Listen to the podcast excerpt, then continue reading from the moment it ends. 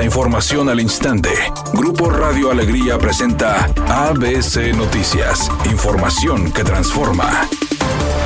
¿Qué tal? Muy buenas tardes, esta es la información. El proyecto de utilizar agua del río Pánuco para abastecer a Nuevo León y Tamaulipas es viable y con ello se va a solucionar la problemática de ambos estados y hasta parte de Coahuila, sostuvo Adán Augusto López. En entrevista para ABC Noticias, el candidato a coordinador de los comités de defensa de la Cuarta Transformación dijo que sería una inversión importante pero valdría la pena para apoyar a las tres entidades. El ex gobernador de Tabasco y maestro en ciencias políticas por la Universidad de París fue entrevistado al terminar su evento en la Expo Guadalupe, uno de los dos que tuvo durante su gira por Nuevo León. Otro de los temas que abordó fue la inseguridad en el país y en el Estado y destacó el trabajo que realizan las autoridades a través de la Policía Estatal Fuerza Civil.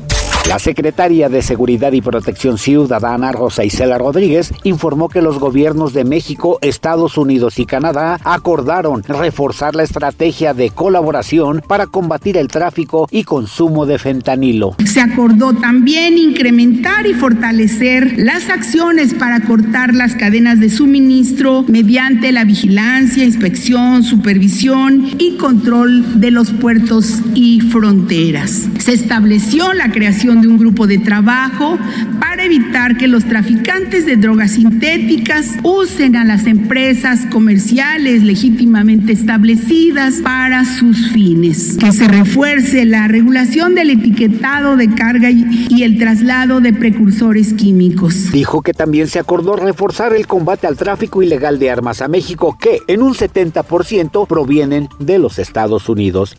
El actor Matthew McConaughey eligió la región tequilera de Amatitán, Jalisco, como escenario para la filmación de un proyecto personal, noticia que fue confirmada por Filma Jalisco, entidad encargada de fomentar y apoyar la producción audiovisual. Durante su visita, el actor estadounidense de 53 años sostuvo una reunión con Esteban Estrada, director general de la Agencia Estatal de Entretenimiento de Jalisco. Los detalles del proyecto se mantienen en secreto debido a razones legales Redacción y voz, Eduardo Garza Hinojosa. Tenga usted una excelente tarde.